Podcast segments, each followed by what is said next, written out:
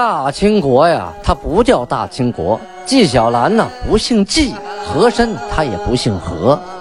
孝庄千万不能说自己是孝庄啊，叫声小主，那是你信口开河。摆手绢的是妓女，肯定不是格格。今天呀，就听俊贝勒讲一段清朝历史正说的《清通鉴》。听众朋友们，大家好，有您的陪伴，童俊不孤单。下面我们继续播讲《清通鉴》。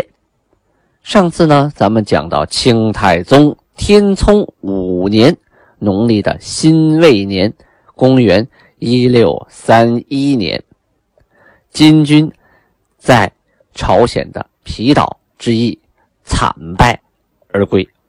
啊，是因为金军呢。不善水战，火气也不够给力啊！七月初八日，档案记载啊，金国呀开始设六部，定官制啊，就是把这个国家更加完善了。六部啊，由吏、户、礼、兵、刑、工啊，就是把职能具体的分化了。原来呢，一锅烩。啊，你管这个吧，你管那个吧，啊，一有点什么事他都管了，呃，一把抓。现在呢，具体要分设六部。皇太极继位之初呢，他就积极的模仿啊，效仿明朝的各种制度，因为明朝啊，确实是十分先进的，在当时那个历史时期，它的文化、它的社会组织形式。它的一切一切，都是比女真人建立的这个金国要先进的多。皇太极啊，积极的学习明朝的一切啊。呃，他呀，听到很多投降的汉官，就跟他说这个事儿。其中有一个叫宁完我的，姓宁啊，叫宁完我，他就上书说，请求啊设。六部，这样管理起来呢，比较清楚啊，职责分工啊比较详细，对国家的发展有好处啊，而且是屡次上书啊。皇太极啊，他也在考虑一个合适的时机，毕竟呢，女真这边啊起家呀是靠八旗制度，这个八旗制度啊是他爹创制的。这个制度呢，对打仗来说呀，平常管理呀，有一定的作用和效果。可是你要模仿明制的话呢，和八旗制度多少很多很多地方都会有冲突和矛盾啊，怎么去协调，还要考虑。不能以前的都不要了，全来新的，那就麻烦了，那就乱成一锅粥了啊。到今年七月初八，皇太极终于决定啊。创设吏部、户部、礼部、兵部、刑部、工部，一共六部。这六部呢，虽说是啊脱胎于明朝的制度啊，但是内部的组织呢，却独具一格，有和明朝因为不一样的地方啊。这六部啊，每一部都是由一名。和硕贝勒，或者是贝勒，或者是啊台吉啊台吉，我们解释过，这个台吉啊，最早啊在是蒙语啊，它是蒙古那边指指的是王子啊，最早就王子的一个封位封号吧，一个称呼，就是呃忽必烈或者是成吉思汗他下边下边下边下边下边啊下边生的孩子孩子孩子和他一脉血缘传下来的。称为台吉，后来这个台吉啊，到了金国，慢慢变成一个封号，就封你为台吉，封你为台吉，就是蒙古里边的头头啊，相当于女真这边的呃大贝勒，让这些人来主持六部，这些人本身呢，就是旗主的身份，同时呢，兼着这个六部的。责任，这样的话呢，他做事情的时候有权啊，他既要把这个部的工作完成好，同时呢，他还是一旗的旗主。这一句话，这个旗马上马上就执行了，其他旗跟着也就照办了啊。呃，称呼呢是称呼为某部之和硕贝勒啊。你像明朝是工部啊，就工部、吏部啊，吏部尚书啊，什么什么，这边叫贝勒，叫工部之和硕贝勒啊，礼部之和硕贝勒某某某，什么什么回事啊？非其主身份管理部务的，称为什么呢？某部之贝勒啊，这不是和硕贝勒了。那和硕贝勒是一旗之主，这里称贝勒，某部之贝勒。命令啊，和硕贝勒多尔衮管吏部，也就是说，金国最早的吏部尚书啊，但是和硕贝勒多尔衮，会称称之为什么呢？称之为吏部之。和硕贝勒多尔衮啊，和硕贝勒德格类管理户部啊，他就是户部之呃和硕贝勒德格类啊，和硕贝勒萨哈连啊管理礼部，和硕贝勒岳托管理兵部，和硕贝勒吉尔哈朗管刑部。贝勒阿巴泰管工部啊，这个阿巴泰啊，他就不是和硕贝勒了啊，管工部。当然，这是第一批任命的名单，他后期肯定会有变化啊。同时呢，他一个头是不够用的，本身人家也很忙，基本就是挂个职啊，负个主要的监督和大方面的这个责任。具体办事情，你不能让和硕贝勒天天下去。啊，去督办一件小事儿，所以每部下边设诸身，啊，城正是个官职啊，城正两个人。蒙古和汉那边呢也得设，蒙古啊设一个，汉也设一个啊，就汉城正一个，蒙古城正一个，这个诸身城正啊两个。城正下呀设参政十四人，啊，参政。比城正啊还小这么一级啊，具体的办事员啊，诸身呢有八人，蒙古啊四个，汉族两个啊，六部啊同时各设起新郎四个人，这六个部啊，每个部设四个起新郎。这里呀，我要着重的解释两个词汇。第一个是诸身，第二个是起新郎。这个诸身呐，在很多的档案当中，都给他直译为等于女真啊，等于满族，等于满洲，等于旗人。我说这个不对啊，他在某某的某一个时刻啊，或者是某些人，他确实有互相融合相等的成分，但他绝对不等于这些。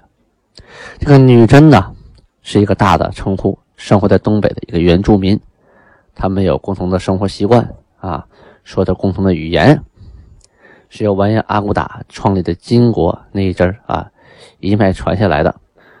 呃，我看到一本金文的字典啊，然后字典上面呢，金文的发音和满文的发音基本是一致的，就相当于古汉语和现代汉语文言文和白话文的区别吧。啊，也就这样。呃，女真这个是一个大的民族传承。到后期为什么叫诸身呢？为什么努尔哈赤和皇太极常常提起，开始说我手下鞑子，后来说我手下诸身。鞑子这个词啊，是一个蔑称。现在有鞑子乡啊，鞑子秧歌，这个鞑子呀，是中原的汉人对女真人啊。的一种一种蔑称，叫鞑子。所以后期呢，这个皇太极呀，还有努尔哈赤，他们都不称呼我手下鞑子了，说我手下诸身。这个诸身呢，是一种级别的称呼，它是女真人里的一部分，它不代表全部女真人啊。像这些和硕贝勒呀、大贝勒呀，他们都不能称之为诸身。包括皇太极、努尔哈赤这一家，爱新觉罗这一支，他们不能称之为诸身。那他说我手下的这些诸身，是指这些平民啊，被管理的女真人，而非贵族阶层。所以这个诸身呢，它是女真的一部分，或者说是女直的一部分啊。女真和女直，它两个是一个意义啊。写成女直，去掉两个点儿，目的就是避讳过去皇帝啊名讳里头叫什么什么真，叫耶律宗真啊，金国皇帝。所以呢，写的时候从金国开始就不写成女真了，就写成女直。从耶律宗真开始写成女直了。所以呀，这个女真和女直是一个意义，两个写法啊，写法不同而已。他们不等于诸身啊，可以说女真包括诸身，但是诸身不涵盖女真。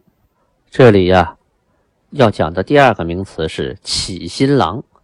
关于起新郎啊，啊，各种史书记载的还不一样。这个职位到底是干什么的呢？啊？为什么清朝有这么个职位呢？明朝没有，嗯，后期也没有。这起新郎，这早期出现这么个职位啊，有这么一本书啊，在清朝时候叫《孝廷杂录》，其中卷二里说：“国初满臣不解汉语，每部置起新郎一员，以通晓国语之汉源为之，职。”正三品，每议事坐其中，后多原以为监，仍太也。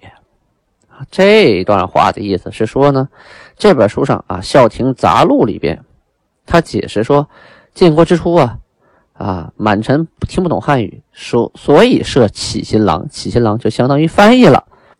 后期呢，有位学者叫李学志啊，他译注了老满文的。订立六部的档字啊，订立六部的档字啊，就是翻译这个这部分档案的时候啊，他援引了很多书啊，证实了以上的说法是不靠谱的、不准确的。这启新郎啊，他不是干这个用的。他认为启新郎一职啊，他的职务近似于各贝勒之间的顾问，同时啊。他兼有明朝的那个御史的职务，御史就是皇帝钦派的啊，监督的，相当于单位里的党支部书记，部队里的指导员啊，大概是这么个意思啊，是相当于啊。为什么这么说呢？在天命八年（一六二一年），努尔哈赤在设立八固山都堂和理事官的同时，就曾经任命啊。每固山四人，每固山就是每个旗啊，四人将诸贝勒之文书记于镜上，以观其言者。这什么意思？就是把哥哥贝勒呀发誓啊，每次贝勒任职都得发誓啊，把那个发誓那个那个誓啊写下来，写下来呢，按上手印然后呢挂在脖子上，挂在谁脖子上？挂挂在这。四个人脖子上，就每一个旗呀，都有这么四个人脖子上啊，就挂着这个贝勒发誓的这个文书，目的呀，就及时提醒各个贝勒，你们的言行啊啊，有没有相悖呀？就是说相武啊啊，这做的不对的，及时呢劝诫、监督、纠正你的举止，还有你的意志啊，等等等等吧，这个职务。叫启新郎啊，是从这儿开始的。皇太极呀，也曾经啊，对六部的启新郎说过这样的话：“朕以尔等为启新郎，当顾名思义，恪尽厥职。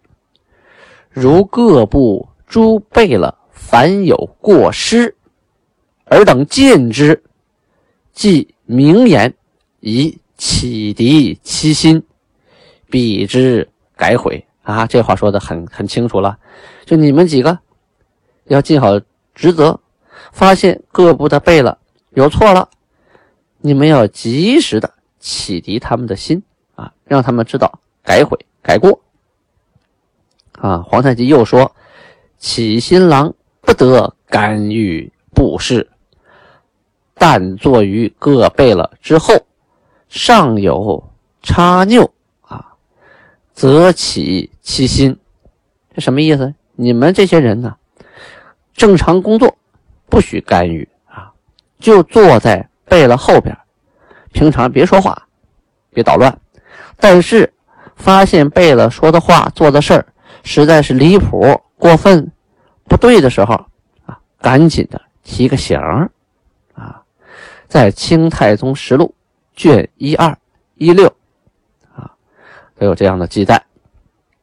由此可见呢，启新郎他跟呃韩派在六部监视朱贝勒之耳目啊是无异的，就是就是皇太极派过去的监军呢啊。